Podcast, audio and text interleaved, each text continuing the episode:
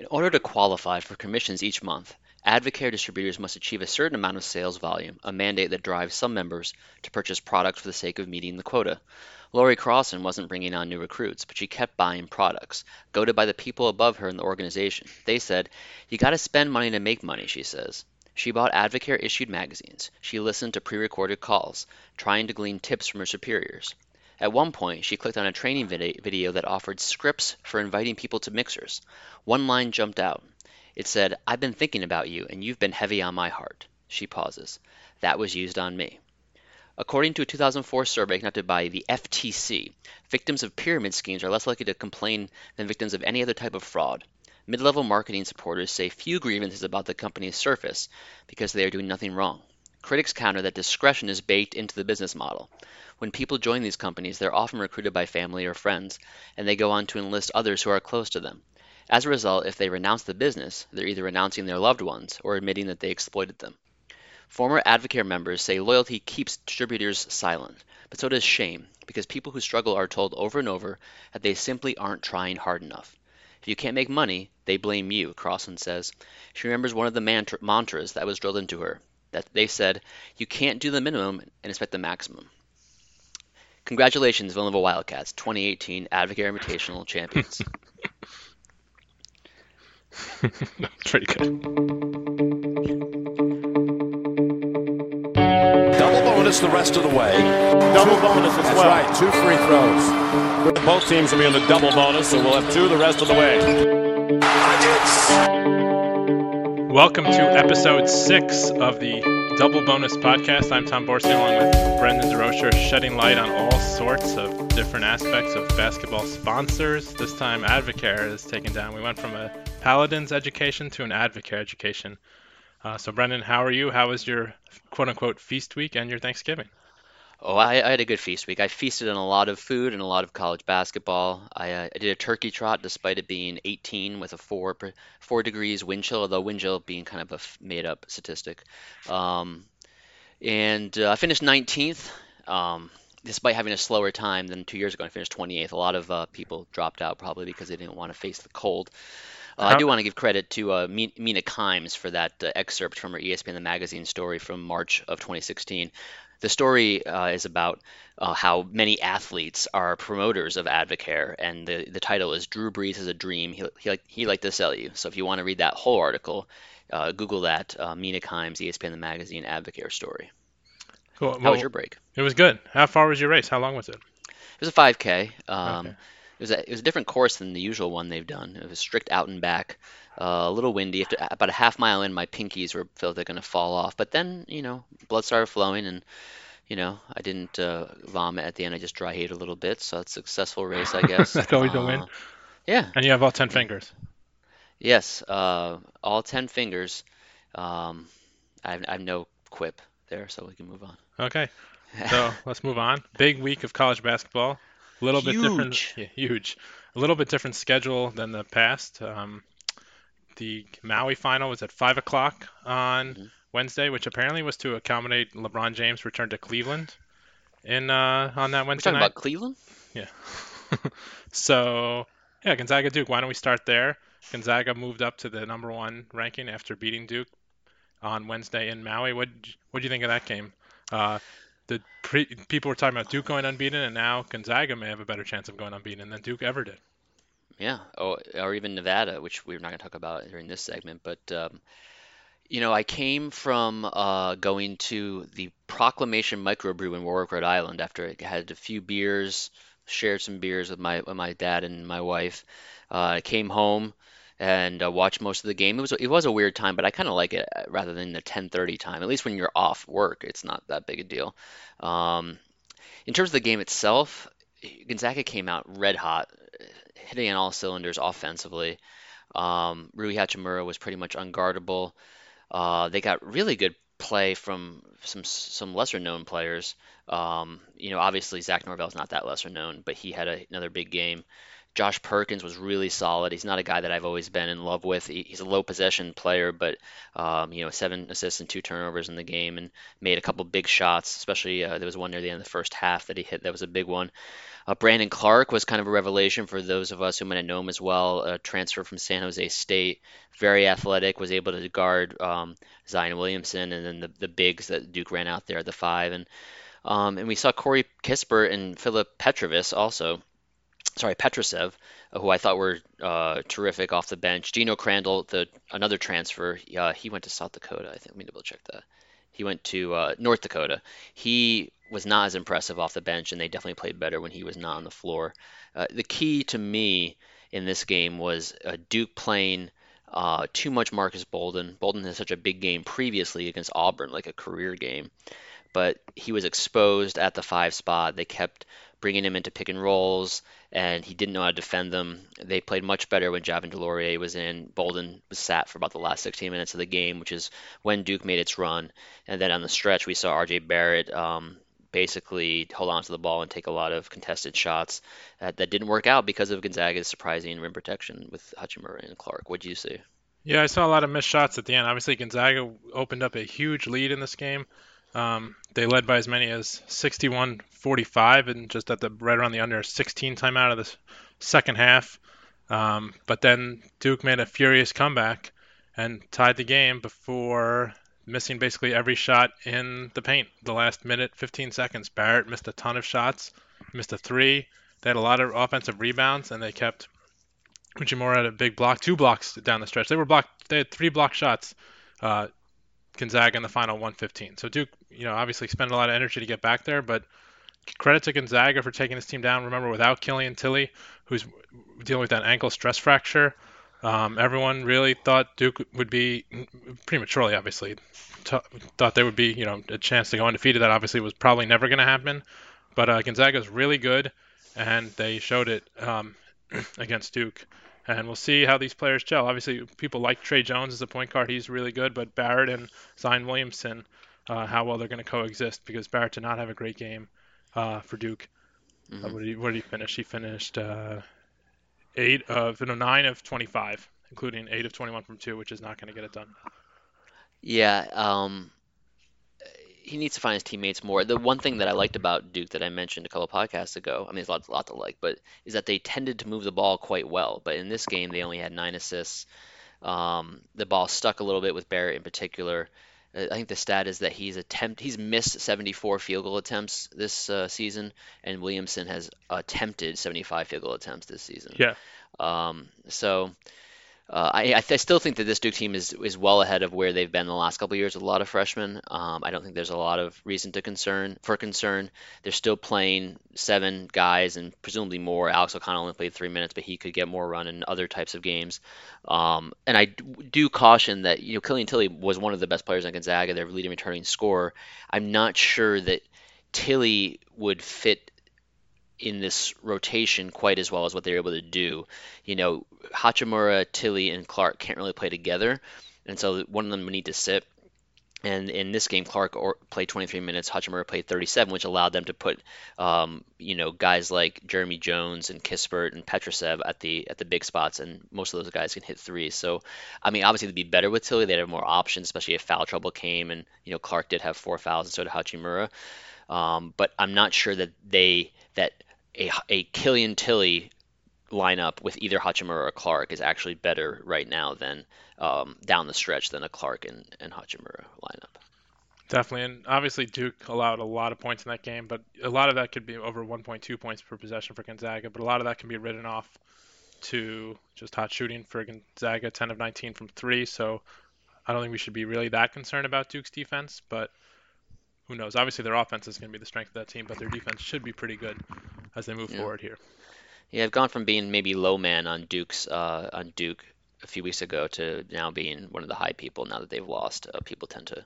Uh, I, I, think I've stayed kind of in the middle. While people have gone to either extreme. Um, I did want to mention eh, also at Maui. Um, Xavier played Illinois in the seventh place game, which some of you might not have watched. It was in the, the traditional spot of the. I guess it was actually in the spot of the. It used to be the third place game or the fifth place game. It wasn't the championship spot, but um, I admit to not staying up late a lot of Thursday nights to listen to Bill Walton with Dave Pasch um, and, on broadcast and you know Pac-12 after dark, whatever they call it. But uh, he was like, I, I would say he's in rare form, but it's probably just how he is. He's just he just was saying ridiculous things, and it was fun and interesting. But if I were a team, if I were like Illinois fan, I'd be really annoyed. Uh, for, for instance, Kipper Nichols, he um, he was at the foul line and Bill Walton was was saying, you know, I keep hearing about this Kipper Nichols. I'm looking for him. Who is he? And the and this play-by-play guy was like, he's at the line right now. And he's like, uh, and he said, congratulations, Kipper Nichols, as if it was, as if he was like praising Nichols for actually being identified by Bill Walton. It was just, it was a very weird experience uh, on on a Wednesday night before Thanksgiving. But uh, anyway, yeah. Bill Walton. Well, he's known for saying things. Who was his uh, play-by-play guy that night? I don't know who it was. Um, and I know that's a, a, that's a cardinal sin for someone like you who likes to keep track of all of the uh, no, just wondering if, parents. It wasn't it wasn't Dan Shulman. It wasn't Dave Pasch. Um, it right. was someone else that I don't think he's works with as much who was trying to figure out a way to like jive with him, and you know it was fine. It was fun as like a neutral observer, but um, I could imagine that if that if I were like especially Illinois fan because they were they were losing, he spent half the game talking about how great the game was, and it was kind of tongue in cheek. Um, like every single play, be like, "Oh man, what a you know what a pass! This is incredible. This is the best day of my life." I think he said at one point. Um, I don't know. It, it was a, it's a strange, wild, wacky experience uh, when Bill Walton's in Hawaii uh, announcing the seventh place game, in the Maui Invitational. Also, just to go back to Gonzaga for a second, lest you think they have a decent shot of going unbeaten, they don't. They have the next five games. They have North Dakota State at home uh, tonight. Actually, they will win that game probably. Then they're a true road game at Creighton. Then they're home to Washington, neutral to Tennessee, and a true road game at North Carolina. So, good luck there. They're definitely challenging themselves in the schedule, and the, and the West yeah. Coast Conference is probably the best it's been in many years. Um, with you know BYU, St. Uh, St. Mary's had a rough loss the other day, but it's still good. San Francisco's a top 75 KenPom team. San Diego and Loyola Marymount are both uh, pretty good this year. In fact, Loyola Marymount is going to come up. Loyola Marymount is going to come up in the conversation. oh yeah, later. Big a time. teaser. Yeah. Um, Okay, so what else happened here? Well, we did our draft last week. Just an update on that. We drafted four teams each from the three eight-team major tournaments that started after we recorded last Monday, which was the aforementioned Advocare Invitational, the Battle for Atlantis, number four, and um, the the Wooden Legacy, um, which finished last night. So, if you you may recall that um, I drafted LSU, who finished fourth in in the Advocare. Villanova finished first in the Advocare. It was a big uh, comeback uh, for them after the two losses they had to Furman and Michigan. I, fin- I picked Virginia, finished first in Advocare, and Miami. Actually, oh, I, I picked Miami. I thought you picked Miami. Oh, sorry, another two, two points from me. Sorry. Uh, I picked Miami, who won the Wooden Legacy. So I picked all three winners, which means I won the pool or the the draft. Tom picked. Uh, Tom had good picks too. He had the second place team in all three pools: Florida State, Wisconsin, and Seton Hall, as well as Butler, which lost its first game but then bounced back to win its next two. Any overriding thoughts from these three uh, these three tournaments, Tom? Uh, nice to see Villanova get back on track. I guess for a Big East fan, they played Florida State, with who was without or which was without Phil Cofer. So, but it's good to get them back on track. Uh, for their sake, um, Seton Hall looked pretty decent in um, their little tournament out there. And Virginia looks very good. We'll talk about them with the ACC Big Ten Challenge, but they were very impressive as well. So good uh, for good for teams in the latter half of the alphabet in those tournaments. yeah, uh, my thoughts in watching some of these games were um, I'm going to start with Northwestern, actually, my alma mater. They, they were terrible against Fresno State, embarrassing. Fresno State pressured them all over the floor. Northwestern's point guard play was poor, and Northwestern lost that game. Fresno State went on to barely lose to Miami um, and then beat Hawaii. Northwestern actually had two blowout wins then over LaSalle and Utah, so they, they played much better against Utah, and they're looking actually kind of interesting. Um, Seton Hall got great play from Myles Powell, Michael Nzei. Um, you know, they they had early season struggles with um, a blowout loss at Nebraska and then a home loss to St. Louis, but that was clearly a bounce back, getting wins, especially the win over Miami, which had been undefeated. Um, and then in Advocare, Villanova blew out its first two opponents, Canisius and Oklahoma State. Oklahoma State was picked I think last in the Big 12, but then in the in the in their third place game they blew out a good LSU team. Um, and then Villanova in kind of an ugly game knocked off Florida State in the final. They got good play from Dhamir Cosby Roundtree and um, Collin Gillespie. Uh, Eric Paschall and Phil Booth had kind of um, mixed performances. Uh, Saddiq Bey uh, played pretty well and played a lot, like 30 plus minutes. 32 minutes, um, yeah. Yeah, and we didn't see Jahvon Quinerly at all. Um, interesting this weekend, two former top 40 point guards in the Big East, and this is a conference. The Big East has has a lot of good players, but it's not built around like kind of one and done four and five star players. Last year, Makai Ashton Langford was a four star decommit from UConn who committed to Providence, a top 40 recruit. This year, Jahvon Quinerly, a top 30 recruit, decommitted from Arizona uh, I'm not sure he's officially committed there, but he definitely backed off of Arizona with the um, the FBI investigations and committed to Villanova. And then this weekend, we see on Saturday, I was at the Providence Iona game where the Friars beat Iona and Makai Ashton Langford did not play a minute. And then on Sunday, Villanova won the Advocare Invitational over Oklahoma State, and Jahvon Quinerly did not play a minute. So it's uh, it's interesting to see how that will track. I, I think there's a lot of speculation that Makai Ashton Langford will transfer after this year. And for Jahvon Quinerly, who might have been a one and done, uh, you know, he we'll see what happens. I, I think it'll he'll bounce back and he'll start playing more, but right now he's clearly not trusted by uh, Jay Wright. Definitely not. So Villanova shot 40.1% from three last year. What do you think they're shooting through six games this year from three? I'm gonna go with uh, 29.8. Uh, 32.9%. Okay. So I, I undershot it. Yeah, I mean, I, I know Paschall's of, struggling. Yeah, Paschall is 10 of 35. Booth is 16 of 47, and Saddiq Bey is actually 9 of 23, and Grimo is 10 of 22.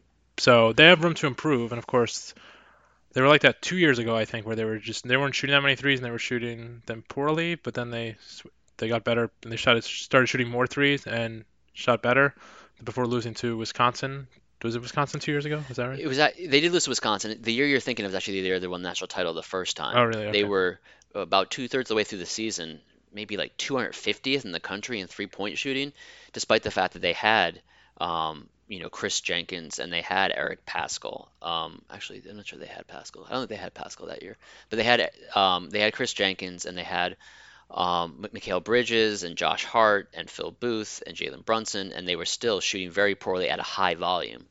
Um, but they just kept shooting, and eventually they kind of they reduced their shooting a little bit and back to kind of like more moderate levels, and then ramped it up during the NCAA tournament. Just kind of they shut the lights out against Kansas in the Elite Eight, um, and in in the final that year actually against uh, North Carolina, they didn't shoot very many threes. Uh, people think of Villanova as like shooting the lights out against uh, North Carolina that game, in part because Booth had a great game and Jenkins had the game-winning three.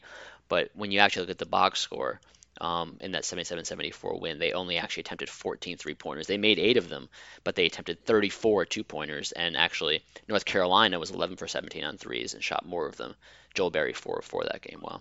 You know. Yeah. Uh, yeah, it was Jenkins just hit two of four. No one hit more than two threes in that game.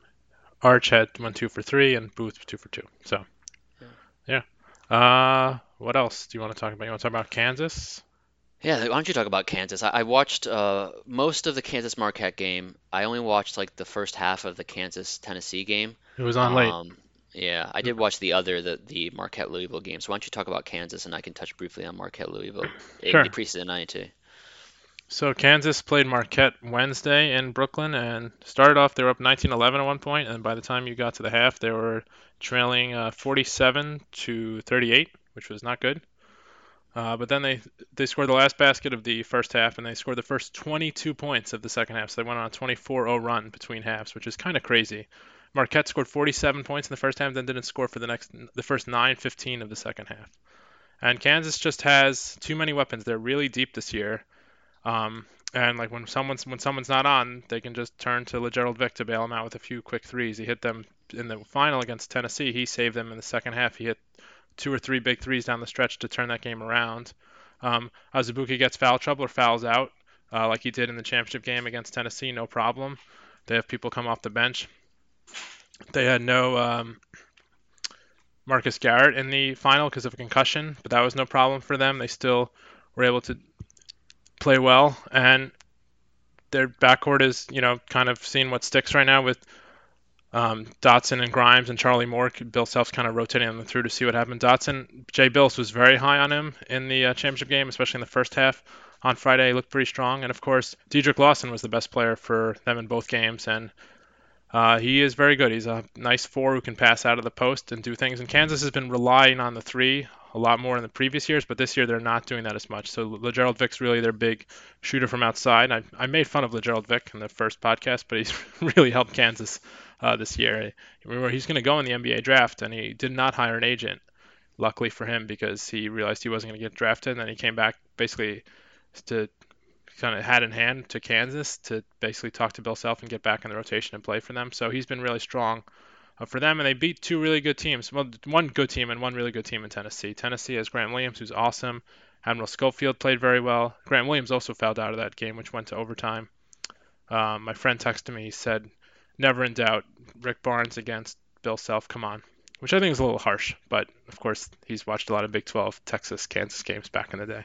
So Kansas has built its nice little resume. They had two uh, cupcakes against Vermont and Louisiana, which were actually closer uh, than they should have been. I think they've tra- trailed by two decent teams there too. Those aren't yeah, terrible teams. Right. I think they've trailed by eight points in four of their five wins. The only one they didn't trail was against Michigan State when they basically led wire to wire. So they, they're no stranger to the comeback. So they're not and people think basically that they're not clicked yet, which is kind of scary.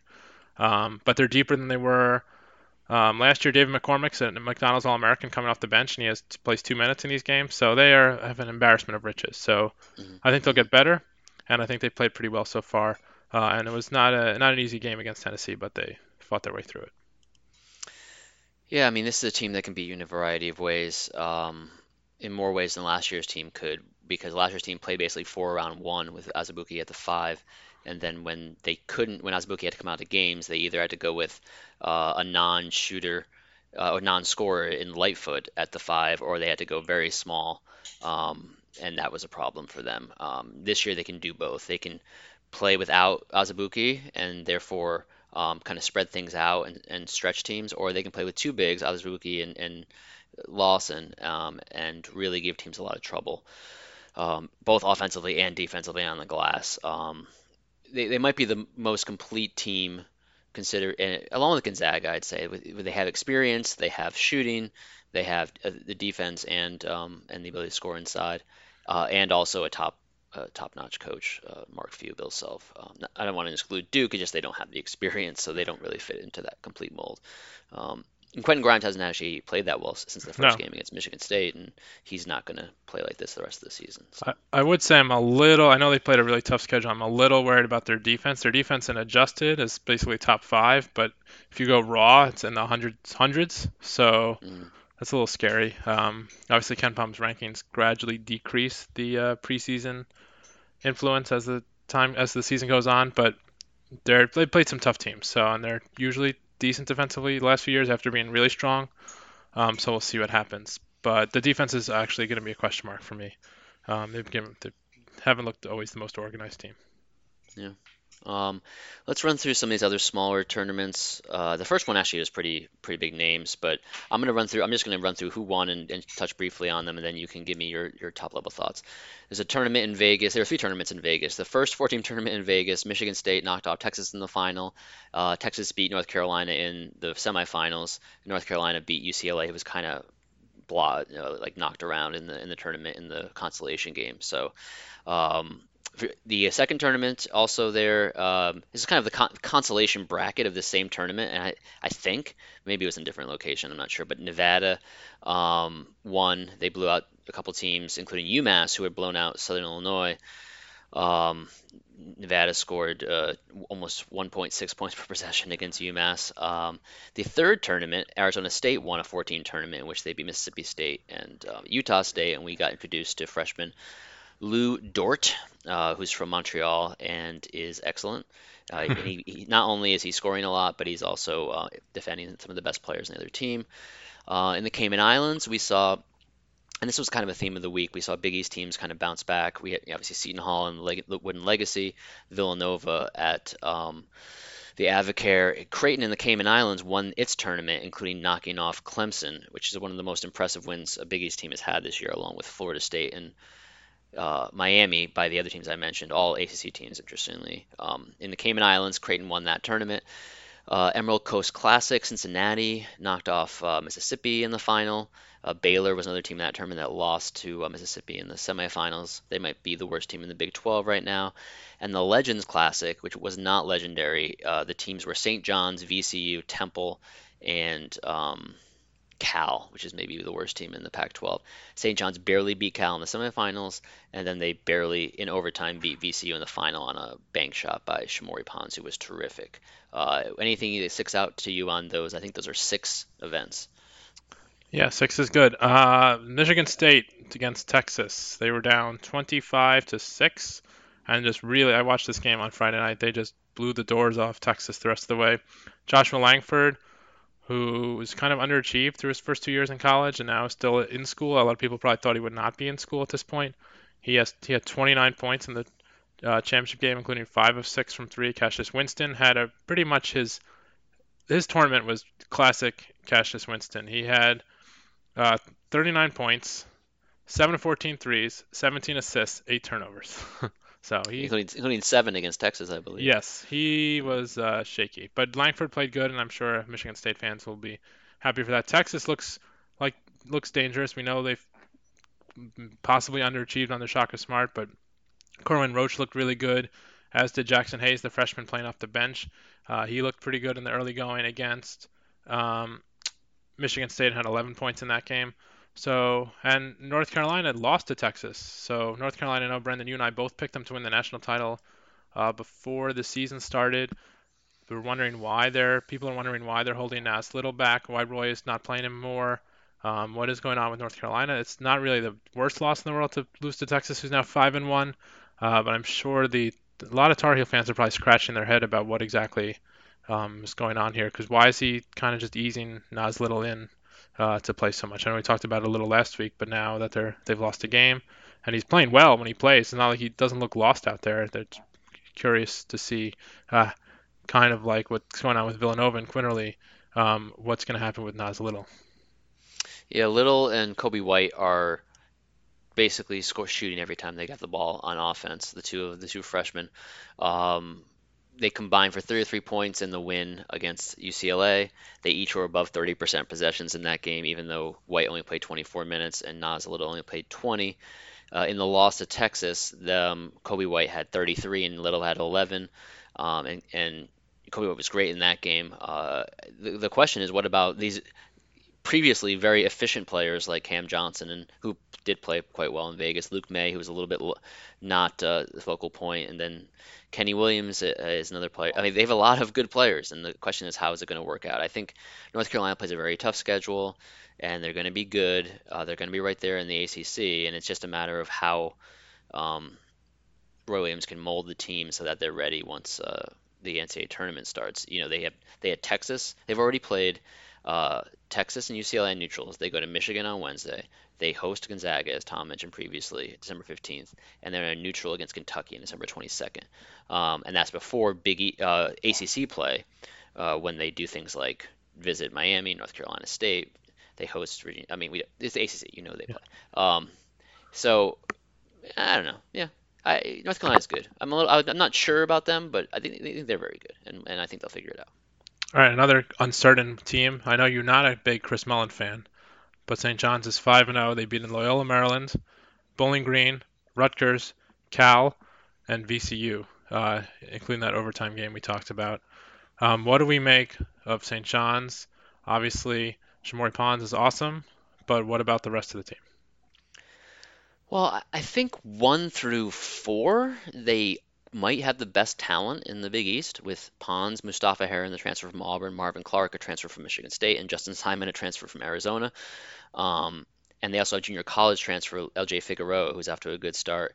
You know, those five players plus Mikey Dixon off the bench, who's another transfer, I think from Sacred Heart. Oh no, Quinnipiac. He's from Quinnipiac. Um, basically, they're six deep, and that's all they have. Saddiq Keita is injured. Um, Brian is not good when he plays. He barely touches the ball. Um, they're not they're not deep. They're not very good defensively. They basically their style of defense is to go for steals every time, um, and uh, they therefore foul a lot. Uh, they give up a lot of open open looks. They're kind of lost on defense.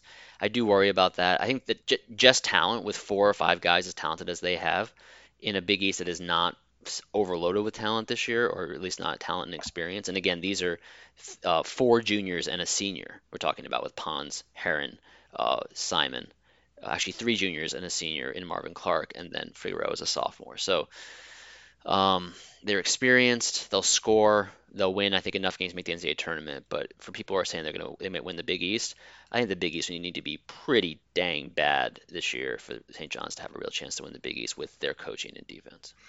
Well, KenPom has them going nine and nine in the Big East, which would not win the Big East.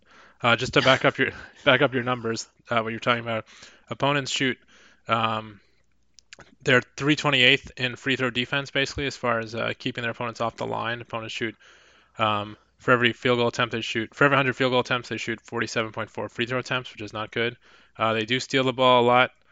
They average their 12.4 in their which is 20th in steal percentage, and their bench they are they get only 17.3% of their minutes from their bench, which is 346th out of 353. So that is going to test them uh, later and on I, the year. and I think that the thing is, their defense was better last year out of conference. Um, I think that the steal and they also had a really good shot blocker last year in Tariq Owens, who's transferred to uh, Texas Tech. Um, and he's actually playing right away for Texas for a good Texas Tech team. But last year they got a lot of blocks and a lot of steals, and then didn't do anything else very well on defense. And they, and they got to 29th in the country over the over the course of the season, but in conference play they were only sixth. Um, so I think that when it comes to playing good teams in conference, teams that know you, uh, I'm a little I'm very worried about St. John's defense. They lost their first 11 Big East games last year. How did I forget that? And then they beat Duke and Villanova in back-to-back games. That's true. That I remember. no, now it makes sense. That's right. That's insane. Uh, yeah, let me touch briefly on the Iona Providence game I went to. It was a little bit of a sleepy Friday, um, Saturday Thanksgiving crowd, um, but it, but it was a good crowd in terms of number of people. Um, Iona doesn't really seem interested in playing much defense. They kind of press you, and then if you break the press, they're willing to give you a lot of open looks. So Providence took advantage, um, scoring I think 48 points in the first half and, and keeping up for the second half. Uh, Providence's uh, ball screen defense was not very good. Um, something that was emphasized by Coach Ed Cooley in the in the post game. They are very young. I thought that this team would be really good defensively because of the athleticism they had and replacing Kyron Cartwright, who was about 5'10, with a 6'5 point guard who is athletic. But they're still young and they're learning how to play good ball screen defense. Their five man, Nate Watson, who, who's a very good offensive player, is still lost defensively for the most part. Um, and so I think that they actually have a long, a lot of ceiling right now, offensively and defensively. But I can also see them playing poorly and dropping some of these upcoming games. Not that anyone listening maybe cares that much about Providence, but they play Rhode Island on Saturday. They're at Boston College next Tuesday. They host a decent UMass team the following Friday, and then they also are at Texas on December 21st before starting Big East play. If, if they lose more than one of those games, presumably at Texas, they lose any other games, they're going to be in really rough shape entering the Big East season. Um, but you gotta and- you, you gotta be reasonably happy with how they went through their first six games of the year. Obviously, you'd rather they have beaten Wichita State, but they really haven't shot themselves in the foot as far as uh, tournament positioning. Yeah, the Wichita State game was was um, was a tough one. I don't know how it's going to be affected with the net rating, which we'll talk about in a little bit. But Wichita State lost two very close games to Davidson and Alabama that in an RPI year would make the Wichita State loss seem even worse. But in a net year, if they're looking at point differential, maybe the Wichita State loss doesn't look as bad, even though they're three and three. Um, yeah, well, I mean, we'll see how it goes. I think both Providence and and uh, Northwestern, the two teams I follow the most closely, are um, are in a position where they should be around the bubble this year, um, barring some under, some major under overachievement. You want to talk upsets? Let's talk some upsets. Why don't you introduce? There, there were three. There were three big upsets of major conference teams. Uh, what stuck out to you in those in those three games? Well, TCU, I possibly foolishly, but they're banged up. Um, lost to Lipscomb at home, 73-64. That was on Tuesday night. Um, then Kent State beat uh, Vanderbilt on Friday, and also Houston Baptist mm. beat Wake Forest 93-91, knocking Wake Forest out of the ACC Big Ten Challenge. Like you're not playing after losing to Houston Baptist. So, I mean, to stick with TCU, Big 12 team, I thought they would be pretty good. They bring back buddy, but Jaylen Fisher has been injured. That was not a pretty game. Uh, from what I saw of it, it was just not what Jamie Dixon wanted, and you can't really lose to um, Lipscomb at home.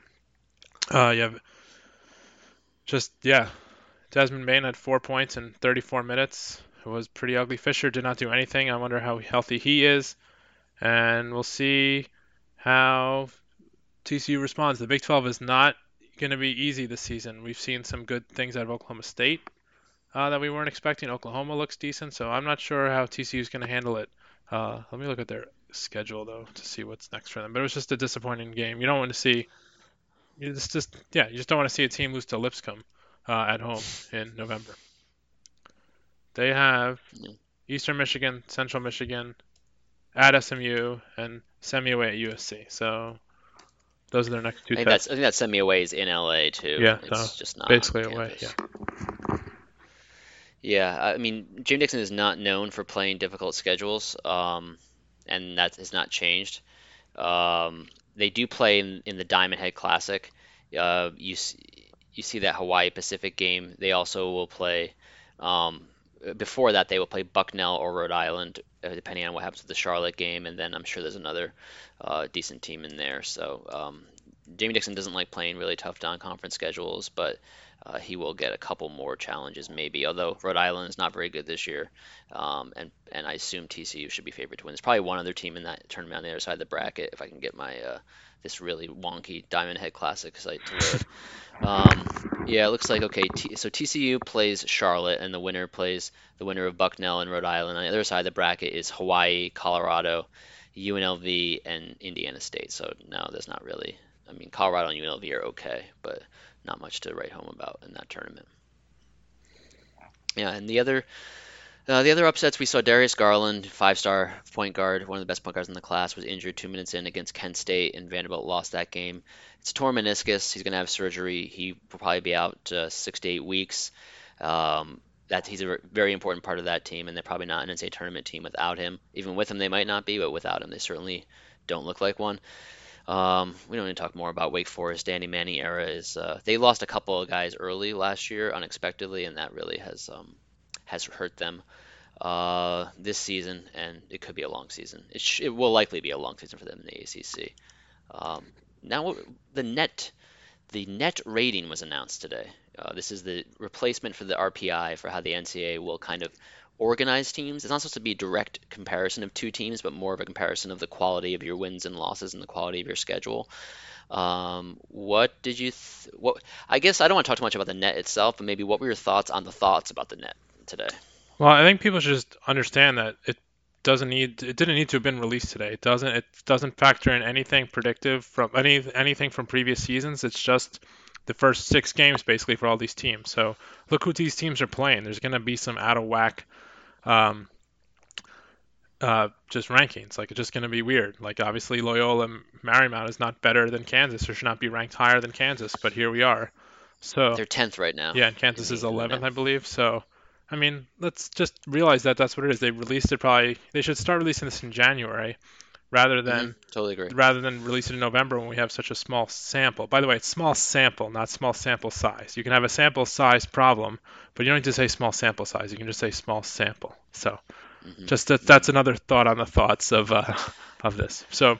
I, I couldn't have said better what you said shouldn't be said. and also, I mean, there's some it seems weird. I, also, the the other thing I don't like is the the number one team value index is secret. So like we don't know what goes into that, which seems kind of weird. Like obviously net efficiency, obvious win percentage, which is basically is just is ranked higher than the adjusted win percentage. The adjusted win percentage is the um is basically what the RPI is, right? Yeah, they they they adjust it for home and road. Um, yeah, I mean, I think the biggest problem with this is that they what they could have done and they could have helped their pub is when they announced the net or sometime before the season started they could have released the last two or three seasons of the final net um, and been like, oh, here's how it came at the end, and you can, and it would have opened up to some criticism. I'm sure people would have, would have dug through it and been like, this is stupid, that's stupid. But there's no other data that people have besides this one week of ratings, three weeks into the college basketball season, um, and they and they should have waited, and ultimately it's just just bad PR by Dan Gavitt and the NCAA. Uh, but I, I, will, I want to point out that Nate Silver, yes. Nate Silver of 538 fame, um, he, I mean, obviously he's a smart guy and he knows how to project things. Um, he called it the worst ranking system in the history of ranking systems ever, or something like that for sports. He said, go back to the drawing board. Uh, in in defense of not Nate Silver, he did have what um, I think you know this better than me. He had Brazil at 75% to win the World Cup. Entering the 20... yeah, entering the semifinals, yeah. and they lost 7-1 in the semifinals. So probably yeah. not correct. and they weren't playing well entering that. Yeah. And then he also had um, at like 70% entering the Western Conference Finals. He had the Houston Rockets at 70% to win the title last year. Not to even win the Western Conference Finals, but to win the title, he had them 70% over basically 80 or, Golden State. 80 or 90% was, yeah. against Golden State, which is frankly yeah. insane. So yeah. maybe not the worst thing ever. He also in that same World Cup had two. He had his group permutations not add up to two. You know, they're the chance to get out of the group should add up to 200% because two teams get out of the group. They did not add up to 200%. So he could keep his eyes on his own house, I guess, a little bit. But mm-hmm. and also, I believe we side by sided uh, the RPI, what it would be right now, versus this. Yeah, at Double Bonus Pod on Twitter. It's clearly this is better than the RPI, and this has some problems. And they probably should use adjusted efficiencies, and they probably can do some other things that don't make it redundant and maybe get rid of scoring margin period because that penalizes lower tempo teams. We do whatever you want. There are obviously plenty of things to criticize about it, but it's not as bad as it seems. Everyone just calm down. It's November 26th. It's just a just a preview, and I think totally would be the what what would have been a great idea to show you. This is what we had entering the tournament last year. Look how much better this is. Then, of course, then they would have undermined their selection process probably for last year, so they probably didn't want to do that. But you know, what's done is done. I mean, the key question in the in the net is it is it going to be used like the RPI was, as basically a sorting mechanism of quad quadrant wins and losses, or are you going to be comparing teams head to head in, in net? Say this team is 35 and that team's 45, so the 35 team should go that they I don't think they're going to do that. No, they're going to. And so therefore, it's not actually that important where a team is ranked. It's important where the teams the team is playing is ranked, which is flawed in and of itself, but at least it makes the actual like ordinal rankings of the net a little bit less uh, important. Yeah, another nerd, Jeff Sagarin, whose website stinks, by the way. Um, I guess that's part of the appeal. But he had some, he had some crazy rankings early in the year too, but no one takes him seriously because you know we know we need more data to do it. Think about how many college basketball games have been played right now, and how many more will be played over the next three months before the NCAA tournament.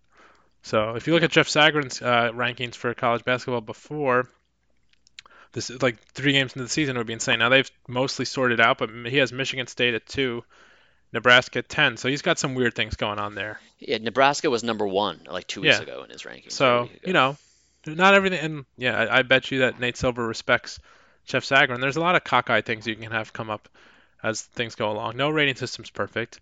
Um, but it's yeah, they should have waited a, waited another month. That's what I would have done. Um, yeah, let's let's let's switch gears. We have uh, really uh, two, or three more segments. Uh, the, the, last two are going to be different kinds of picks, but this next one is is something that came out of a KenPom podcast where he talked about you know what is the object of the AP poll. Every week there's like arguments about who should be ranked where, and really every week it's it's fairly arbitrary. Like, is it based on how good a team is? How good you think they're going to be? How good they've been? Is it a resume thing? Is it, you know, if a team beats another team, do they automatically get, get ranked ahead of that team? And so Ken Pomeroy's idea um, was basically to sp- get a sponsor for the AP poll and Advocare. have them put down money. Uh, yeah, the Advocare AP poll. It sounds perfect. Yeah. You know, um, you end up having each of the voters to pay for part of their sponsorship, probably. Um, so what you would do is you'd basically take somehow aggregate the AP polls throughout the year of each voter, and depending on where they had teams ranked, they would get money if the teams they had ranked the highest, like won the NCAA tournament, for instance. Like if the team they had ranked the highest for most of the season won the NCAA tournament, so that each week your AP your AP ranking is based on the 25 teams you think are most likely to win the NCAA tournament in order. So that way we at least know what it is. So you can take into account injuries, take into account what the schedule has been and how your opinion has changed and how what the upside of the team is and all of that kind of stuff. So what we're going to do throughout the season, about once every four or five weeks, is do our individual top 25 in in how KenPom it, the order, or in this case 25 to 1, the reverse order of the 25 teams we think are most likely to win the NCAA title. So, are you ready? I am ready. I spent a lot of time okay. at work doing this today, so we're ready to go. time well spent. Oh yeah. Um, so uh, for the first few chunks, and, and I'll just preface this for me, uh, 15 to 25 or so is basically you know, there are good teams or teams you think are going to be good, but they're, you know, this is their chance of winning the national title, not making the Sweet 16, not making the field, not, you know, even making the Elite Eight. So I, I've thought about the, the team's upside, you know, things about their style and their coaches. So these are not the top 25 teams in the country right now, again. So I think it's going to be interesting to see where you came out on some of these teams, Tom. So why don't we reveal the first few chunks uh, in sets of five? Give me your 25 through 21. Sure. Uh, Clemson's 25. Mississippi State mm-hmm. 24, Indiana 23, Arizona State 22, and Ohio State is 21.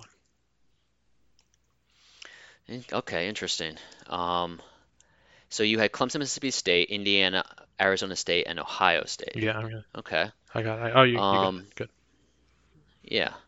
Um, yeah. You know, you have any any comment on these five? Teams? I just think they're teams that are either well coached or somewhat dangerous, and you know they're they play in good conferences. So they have a very good chance to get a pr- pretty good protected seed in the or you know higher seed in the NCAA tournament. Um, and they have some talent, obviously. You know, Indiana's very top heavy with their two stars, so they could be dangerous in the tournament. Who knows how, how they get how they mature throughout the year. I really like Archie Miller as a coach um, despite the little blow up against Arkansas. So they're just really, you know, kind of dangerous teams. Like no one thought South Carolina was going to make the Final Four two years ago, and they did. So I'm trying to like trying to you know capture that type of team in this lower mm-hmm. part of the tournament, lower part of the rankings. Yeah, I I have two of your five teams in my poll, but only one in this group of five. My 25 through 21 are Ohio State, who I put in here over a couple of other Big Ten teams, including Iowa, because of uh, their coach, Chris Holtmann. Just seems like a really good coach. And North Carolina State is one of these teams that I has a lot of talent and a lot of depth. They go as deep as any team in the country, pretty much. Um, but they haven't really played anyone yet, and this that'll change this week when they play at Wisconsin. And so it's kind of like some unknownness to them. Like are, they might be really, really good, or they might more likely be like not that good. But this is kind of like hedging that bet and putting them 24. Uh, Syracuse 23. Um, you know, their style, their coaching, and the fact that they haven't had Frank Howard until the last game, I think gives them some upside. Purdue 22 and Kansas State 21 is probably lower than they are in, uh, in like the rankings. I feel like there is not great upside with this team. I do see some possible like Kemba potential in Carson Edwards, which probably should make me put them higher. Um, but ultimately, I put them at 22. In Kansas State, I definitely docked them for Bruce Weber as their coach in the NCAA tournament. Uh, I don't see, think he's like a great uh, tournament coach, but he does get the most out of the team in the season. They might be overseeded, uh, and they have a lot of uh, they have a lot of veteran veterans. Um, who do you got 20 through 16? Uh, I'll work backwards. I have at 20. I pasted it in here. See if it works. Uh, 20. I have Kansas State. At 19, I have Texas. At 18, I have Syracuse. At 17, I have Purdue, and 16, I have Wisconsin. Mm a couple of the teams that I just mentioned, Kansas State, Syracuse, and Purdue, are in your like second yeah. five that are in my first five. Uh, Texas and Wisconsin are a couple of the new teams. We, we talked about Texas already. Uh, any thoughts on Wisconsin? Uh, just Wisconsin. You know, they have a star senior, Ethan Happ, who's going to be in the Player of the Year uh, discussion. Um, D'Mitrik Trice has looked good, very sharpshooter early going. Um, they always seem to be dangerous in the tournament. Um, yeah, so that's why I, I picked Wisconsin. Uh, Purdue, I'm a little higher on just because they're so good offensive rebounding, get, banging the glass. I know they flamed out of the tournament the last few years, um, but I do like them uh, when March rolls around. Actually, despite that, uh, those recent performances, and then Kansas State. Bruce Weber used to have a reputation of being a good coach who just couldn't recruit, and now he is a bad coach who So I don't know how that happened. That's all. I, like, yeah, Kansas State fans who just basically hated him from the moment he got there, and now he's yeah. But he used to be like, oh, if only he could recruit. He's such a smart in-game coach. He's such a smart. He just does so well with the talent he has, and now we have smart people like you saying Bruce Weber stinks. How did that happen? Yeah, I, I I do feel a bit unfair. At the same time, like I I defend Bruce Weber to my Kansas State f- friend fans or fan friends. I have actually a lot of. It's a weird. I have a lot of friends from Kansas State, uh, which is strange. But um, and so I have. I a friend owes me a dinner because I picked Kansas State ab, uh, above whatever they were picked in the Big 12 coaches poll last year. So I do like Bruce Weber, and it probably was a little unfair to say I'm not. I don't trust him in the NCAA tournament. Uh, I think more my more my issue with Kansas State why I had him 21. You had him 20. I had him 21. It's not a great difference there. But the reason why I had him 21 and not higher, I think they're probably in the 10, 12, 13 range in the actual AP poll. Is just they feel like a little bit of a low upside team to me. Uh, maybe it's less about their coach. Maybe the coach is part of the low upside. I don't know, but uh, that's why I had them at 21. Um, yeah. My yeah, my 20 through 16. Uh, a couple teams you've already mentioned. I have Indiana at 20, Oregon at 19, Texas at 18, Iowa State 17, and Florida State at 16. Um, just touch on a couple of the new teams there. Oregon hasn't played like a top 25 team, I don't think, but they are without one of their top freshmen, Louis, Louis King. Uh, Bol Bol has been excellent, and it's a chance that he could be like one of the best players in the country this year if he kind of is more consistent, does the little things a little bit better. Um, and so that combination of high upside talent, a coach has been to the Final Four in Dana Altman at Oregon recently, makes me put them a little bit higher than probably their play indicates.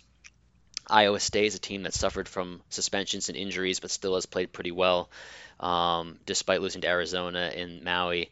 And I think that this is a team that has an upside of like an Elite Eight or Sweet 16 team. Uh, and then Florida State, I actually dropped after the Villanova game. I, I, think Villanova has not been playing that well, and it seems like a game that a team, if Florida State really is a Final Four team, they should have won. Despite Phil being out, I understand it's a little bit difficult to judge where they are right now without Cofer. But, but their offense looked a little bit out of sorts, which could change when Cofer returns. But ultimately, I put them 16. Fair. Um, what do we think of how they're coached, Florida State? They're in my next group, by well, the way.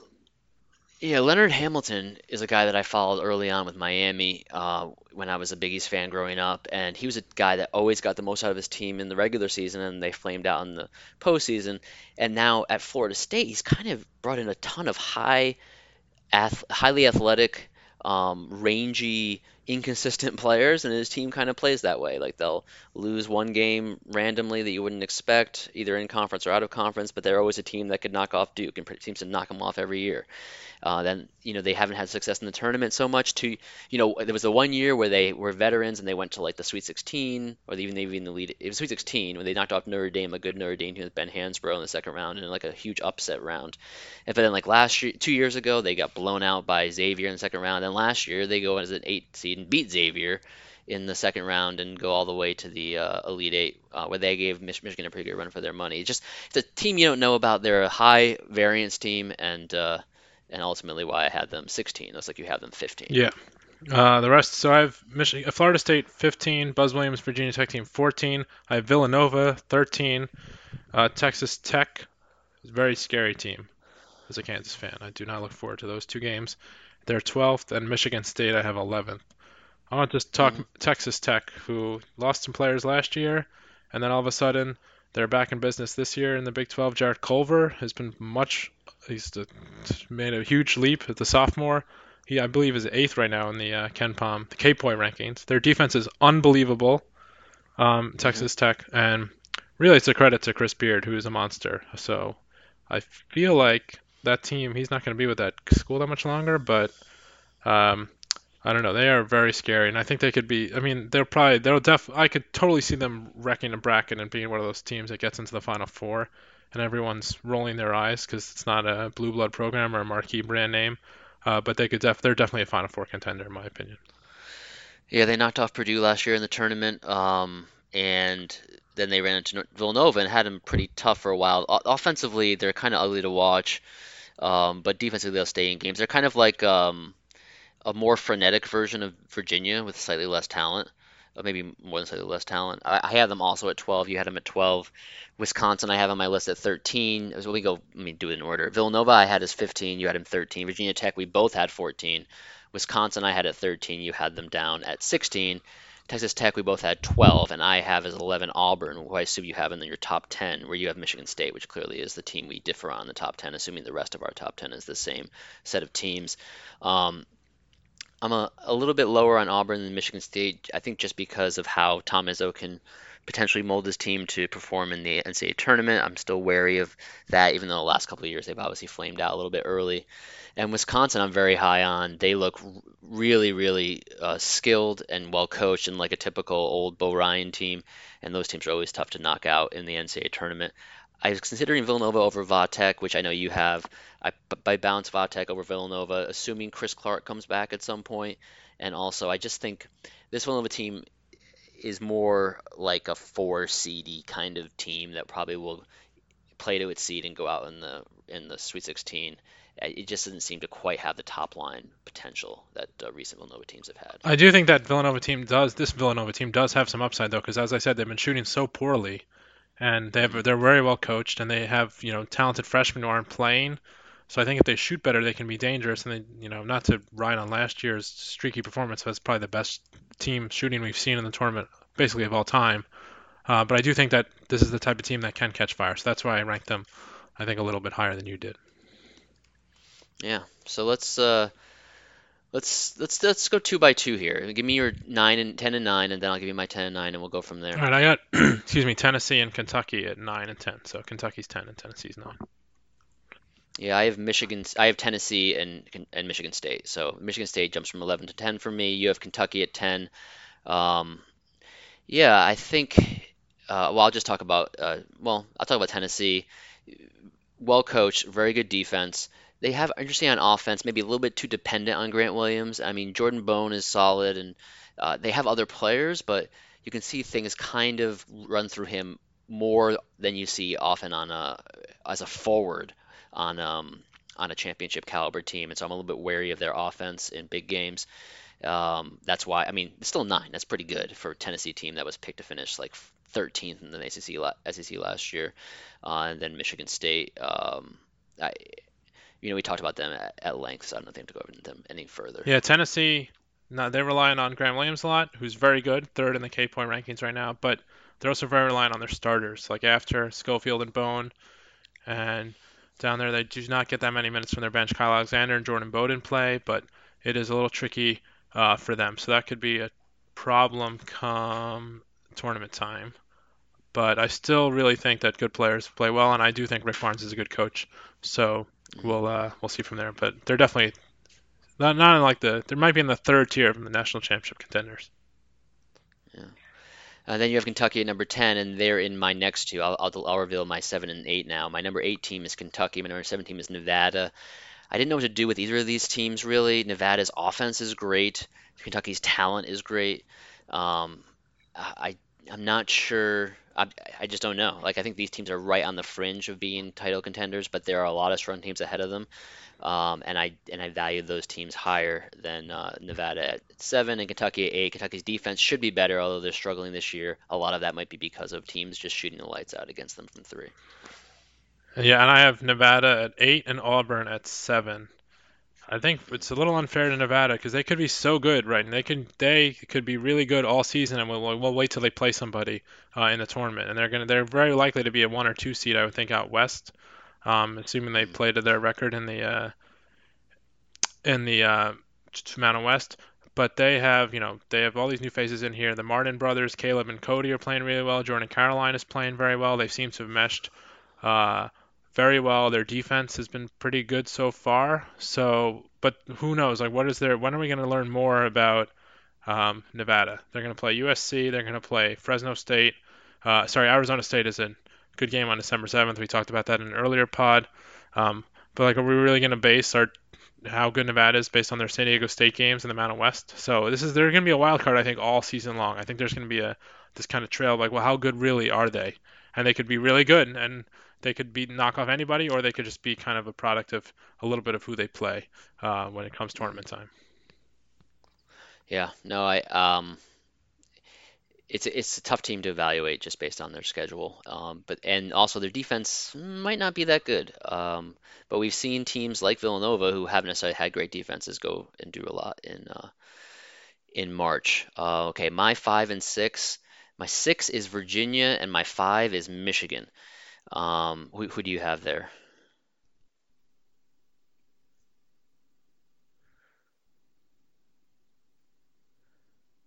Um, for Virginia, the reason why I put them a little bit lower, Virginia six and Michigan five, I think they're actually better than this right now. But I think my issue is that um, Michigan and Virginia are both defense-based teams, which is weird to say because of a John Beilein coach team, but their offenses offenses maybe aren't as high caliber in March and might be more prone to uh, be shut down by other teams. Um, and so ultimately, even though I, I think Michigan and Virginia are probably slightly better than this, I put Virginia six and Michigan five um, as a result. So that's why I had Michigan and Virginia five and six, even though I, I think maybe they're a little bit better than um, than maybe the two teams right in front of them, or at least one of them. What do you, what do you have five and six? I have uh, Gonzaga five and Virginia six. Ooh, the Zags. Yeah, so they are um, still in, not in the top four. Um, obviously, Virginia, um, people are going to doubt Tony Bennett, and they may very well, he may very well earn that. But I don't think that. I think there've been a there's a long history of coaches who have not been good until they've won a title or made a Final Four, and all of a sudden, people think they're great. And so I really think that's going to happen with uh, Virginia. They lost a lot of guys. Their defense is just as good as ever. They're a tough matchup. They're a tough tournament team to play because they can be frustrating just as just as much as their style really hurt them against um, UMBC last year when they fell behind. They kind of had to. They really have no way to come back. Uh, sometimes uh, the style can be hard to adjust to in the tournament. They're the slowest team in the country, but De'Andre Hunter's playing really well. Kyle Guy is good. Ty Jerome, they're all playing very well. Their offense is very good. Their defense is very good. The defense is uh, as good as it's ever been in Virginia, possibly. So I like Virginia uh, to be a very dangerous team in March. Yeah, you still had them sixth. Yeah. And Gonzaga five. Um, I'm I'm gonna reveal my final four right here at once. Um, four is North Carolina, three is Gonzaga, two is Kansas, and number one is Duke. I, I struggled with the order of the first three teams. Um, but I ultimately went with Duke 1, Kansas 2, Gonzaga 3, just because I think Duke is farther along than it usually ha- is uh, at this point. Kansas, uh, I really struggle to put them second and not first, uh, but even I think Gonzaga is worthy of being in that spot as well. It looks like you have the same top two as me, so ultimately, at least based on this poll, we might be judged by our third place team. You have North Carolina and I have Gonzaga. What are your thoughts? Uh, yeah, I think North Carolina still has room to grow basing this on a lot of. I think there are a lot of teams in my top 25 that are I want to see play better. Villanova, North Carolina, uh, Kentucky, uh, Texas Tech's played very well, but and, but I just can't pick against Duke right now. I think they're too talented. They're too scary. I remember when Kansas played the 2012 championship game against uh, Kentucky, and that was a pretty good Kansas team. and It looked like it did not belong on the same court as Duke. Uh, I don't think this Duke's team is that good. I think this Kansas team's probably better but I can still see a situation where like Duke just plays out of its mind in a championship game against Kansas. And I like Michigan. I like their defense. I think Beilein's a very good coach, and I think the fact that we talked about this much more last podcast, we don't need to go into it again, but the fact that they're playing really good defense to go along with a very smart offensive mind uh, is a really scary thought for the Big Ten uh, and the rest of the t- uh, country come tournament time. Yeah, looking at our, our polls together, it looks like I'm a little bit higher on Gonzaga. You're a little bit higher on Auburn. I'm a little bit higher on Kentucky. Um, those might be the big differences. And then lower down, it looks like uh, I'm, a, I'm a lot higher on Iowa State. I have them in my poll, and you don't. You're higher on Purdue. Um, uh, we're both high on Wisconsin. I'm a little higher on them. Uh, any any closing thoughts on this before we move to the ACC Big Ten Challenge? Uh, no, I think I may have overlooked Oregon, but we're okay they may make an appearance in next month. We'll see. We'll see. They're on probation. Yeah. Okay. Well, um, for for want of time, let's quickly go through our ACC Big Ten picks. We're going to do this based on confidence points. So you pick the winner and then your confidence points, one being the least confident and 14 being the most confident. The tournament starts, uh, or the series, the challenge starts today with two games, today being the 26th Monday. There are six games on Tuesday and six games on Wednesday. So let's go quick fire. Uh, Nebraska at Clemson. Who do you have and how many points? Uh, I have Clemson. I'm giving them five. Confidence points. I think this is really the toughest test for Nebraska's defense, and they got to face Marcquise Reed and Shelton Mitchell. I do not think they stop them. So give me Clemson straight up. Ooh, I'm taking Nebraska actually as in the upset. Um, I think they're a little bit more together as a team right now, and they know who they are. And I'm going to give it one point though. That's all. Minnesota at Boston College. Uh, give me Minnesota, two points.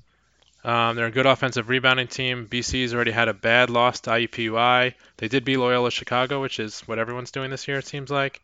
Um, they're very reliant on Ky Bowman so far, but uh, I like I like Minnesota. I also like Minnesota. I- I'm a little more confident in them. I'm going to give them five points. Tuesday night, the first game will be Illinois at Notre Dame. Who you got? Uh, Notre Dame. Sorry, I did this in a slightly different order than you. I have Notre Dame. Uh, Illinois has been terrible, and Notre Dame quietly just kind of humming along here. Six guys, average between. They're very balanced. Six guys between 7.8 and 12.8 points per game. Uh, TJ Gibbs could shoot a little better, but they will win. I give them 10 points in this one. I also have Notre Dame with 11. We saw um, Rex Pflueger break out against DePaul in a game that was pretty close at the half, and they blew them out in the second half. Uh, Illinois is really good at pressuring teams and forcing turnovers, but uh, Notre Dame doesn't commit turnovers. That's kind of a bad matchup for the Illini. Um, okay, let's move on. We've got Virginia Tech at Penn State. Who do you have? Uh, I have Virginia Tech seven points. Uh, Pat Chambers is Penn State really playing strong defensively, but that's not a great matchup for Virginia Tech given their giving their offense. So give me Virginia Tech and seven points. I have uh, Virginia Tech at four points, a little bit less confident. I think KenPom actually might have Penn State favored in this game. I think it's, Um, I think it's minus one. Uh, Virginia Tech giving one on the road. Yeah. Okay. Um, Penn State has a rough loss on the road to DePaul. They uh, by in overtime they also lost neutral court to Bradley, um, but they do have actually the number five player in the in the KenPom Player of the Year rankings, Lamar Stevens, who's been terrific for them, soaking up possessions, getting to the foul line, and also killing it on the defensive glass. Uh, will it be enough? We say no. Michigan State at Louisville. Who you got? Uh, I got Michigan State eight points. We talked about Cassius Winston stat stuffer uh, performance or stats sheet stuffer in Vegas. Um, Louisville's in a uh, under Chris Mack's in this really tough stretch right now, which is uh, going to be tricky for them. So give me Michigan State. Okay, I have Michigan State with six points. I really did like what I saw from Louisville against Marquette, but they kind of threw the game away. Um, they don't have a huge amount of options uh, offensively, um, and I think Chris Mack's still learning his team. Uh, so I do like Michigan State, but I, I feel this could be one that that we it wouldn't be too surprising to me if Louisville won the game. No, definitely, Uh, especially in Louisville. Yeah. Next, uh, next up is Pittsburgh at Iowa, one of the dogs of the event. Uh, what do you got?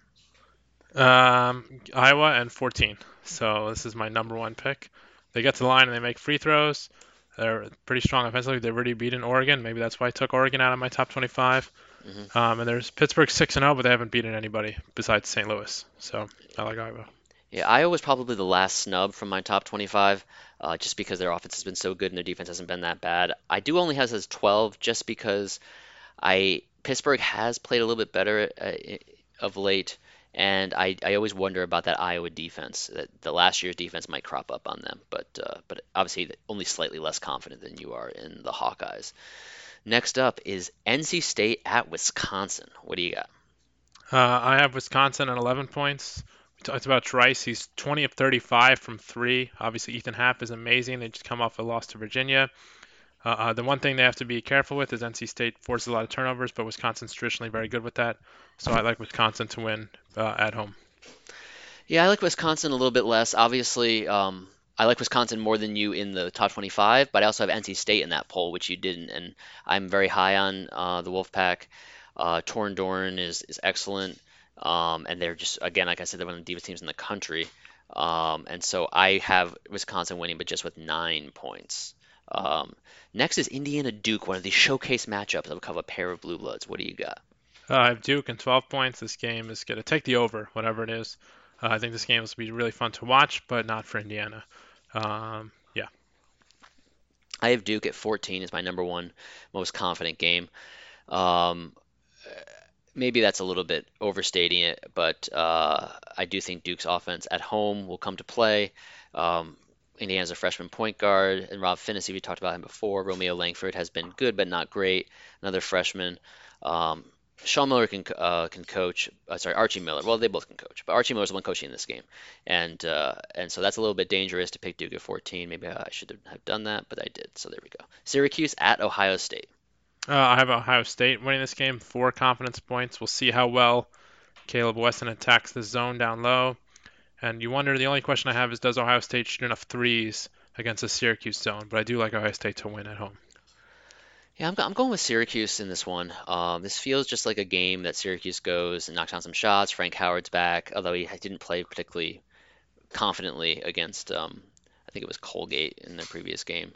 Uh, is an upset for sure, but if, if Ohio State not uh, an exceptional shooting team, and so I'm going to go with the upset here in Syracuse. Uh, that's the first game on Wednesday night, I should say. Also Wednesday, Virginia at Maryland. Uh, Virginia with six confidence points. I like them. I know Bruno Fernando's playing well for Maryland, but I like Virginia for all the reasons I just talked about. Yeah, Virginia is one of uh, Maryland's one of the youngest teams in the country. I have Virginia with eight points, a little more confident than you are in them. Um, this is a chance for Maryland to make a statement. They're at home, they're undefeated, uh, maybe a little bit underrated, depending on who you talk to. Certainly in KenPom, they always seem to be lower rated than people have them in the AP poll. I think they're in the AP poll and, or the bottom end of the top 25, and they're in the 30s, I believe, in KenPom. Uh, what do you got? Rutgers at Miami. Uh, I have Miami 13 points. Uh, Rutgers is in a brutal stretch right now. They got to play this game. Then they open their Big Ten schedule with, with Wisconsin and Michigan State. That is awful. Uh, so give me Miami with 13 confidence points. I also have Miami with 13. Rutgers defense is pretty good though. Uh, it could keep them in the game. They also have had games where they've shot a lot of threes. Um, Rutgers is, is, definitely the worst team in the Big Ten. Well, I, am pretty sure they're the worst team in the Big Ten, but they are. They should be better than last year.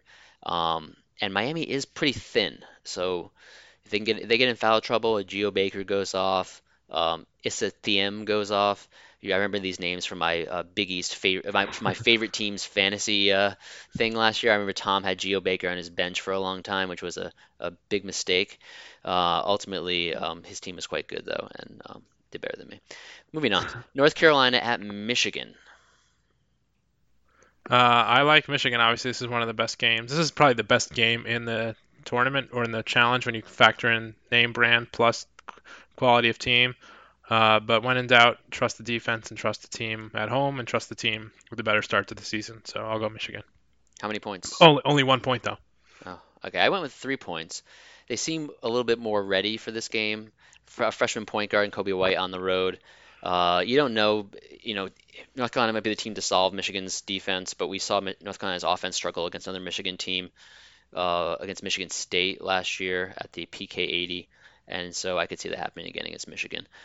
Final two games: Purdue at Florida State. Uh, I like Purdue in this game. Three points.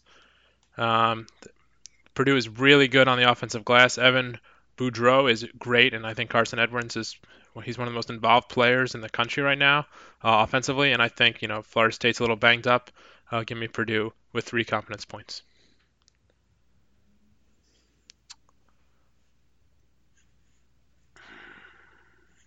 Yeah.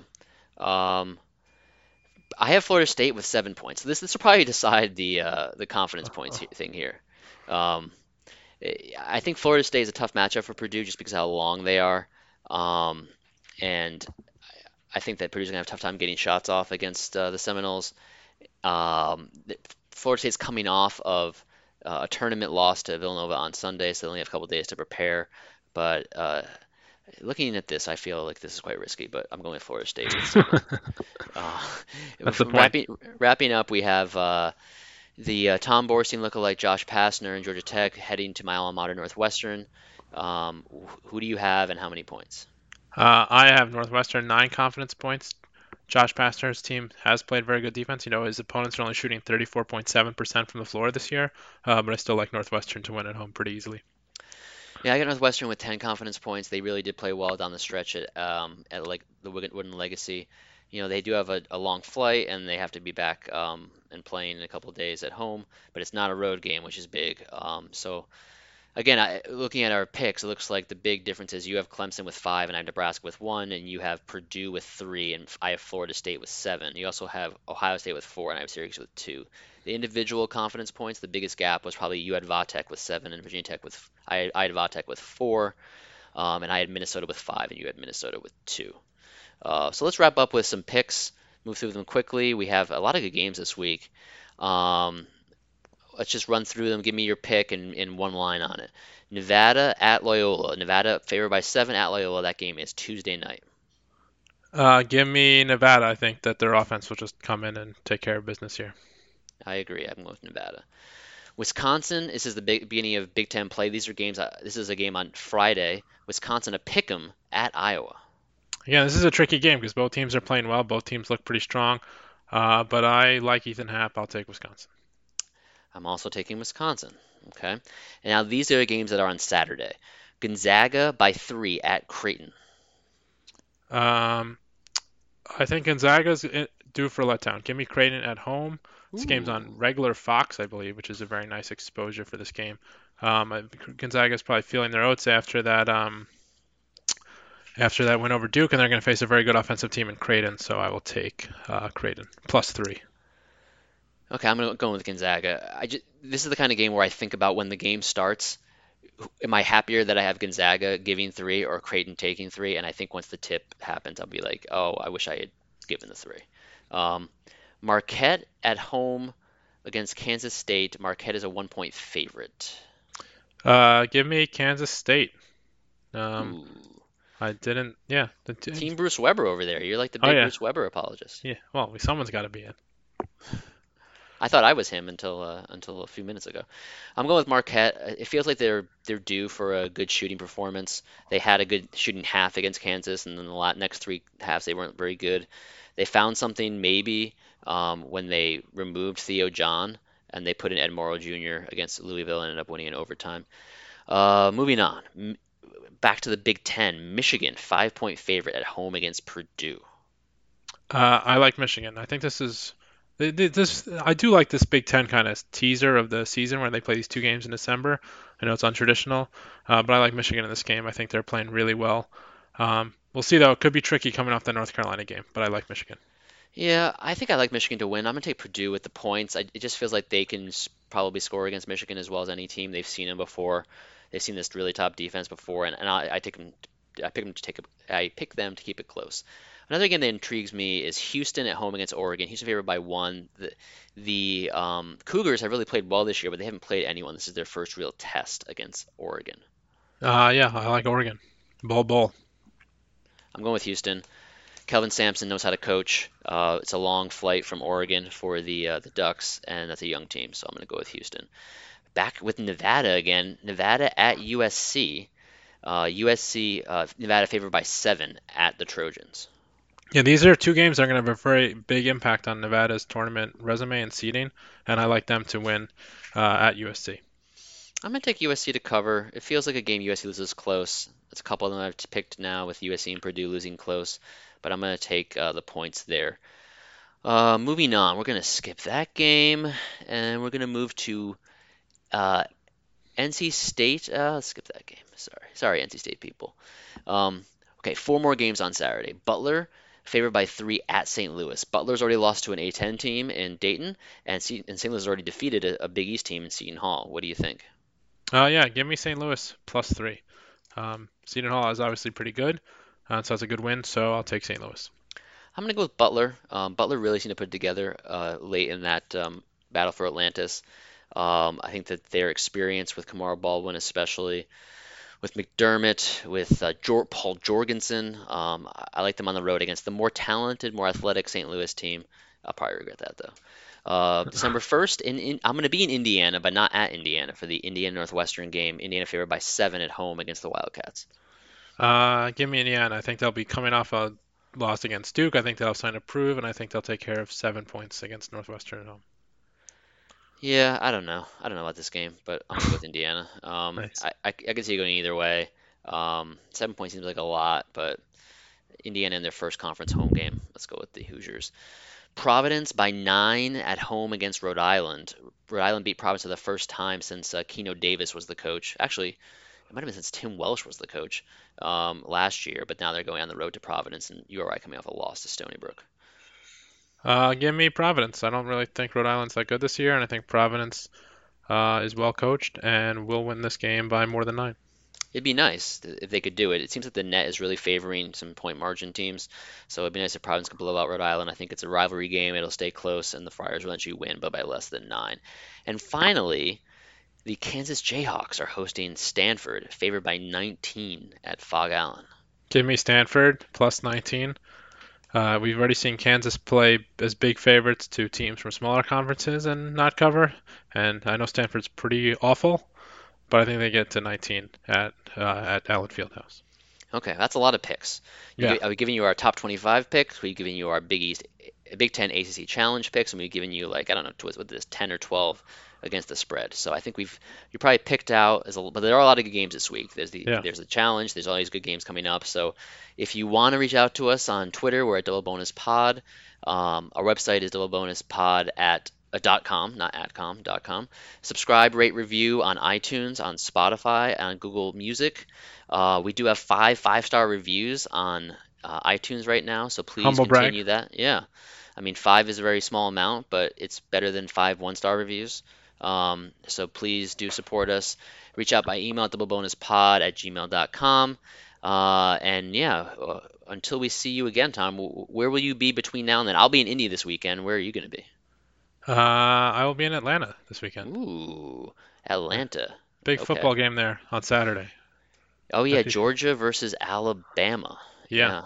And I'll be at the Big Ten championship between Northwestern and Ohio State on Saturday night. That would be a pretty bad basketball game, by the way. Georgia, Alabama, not not good.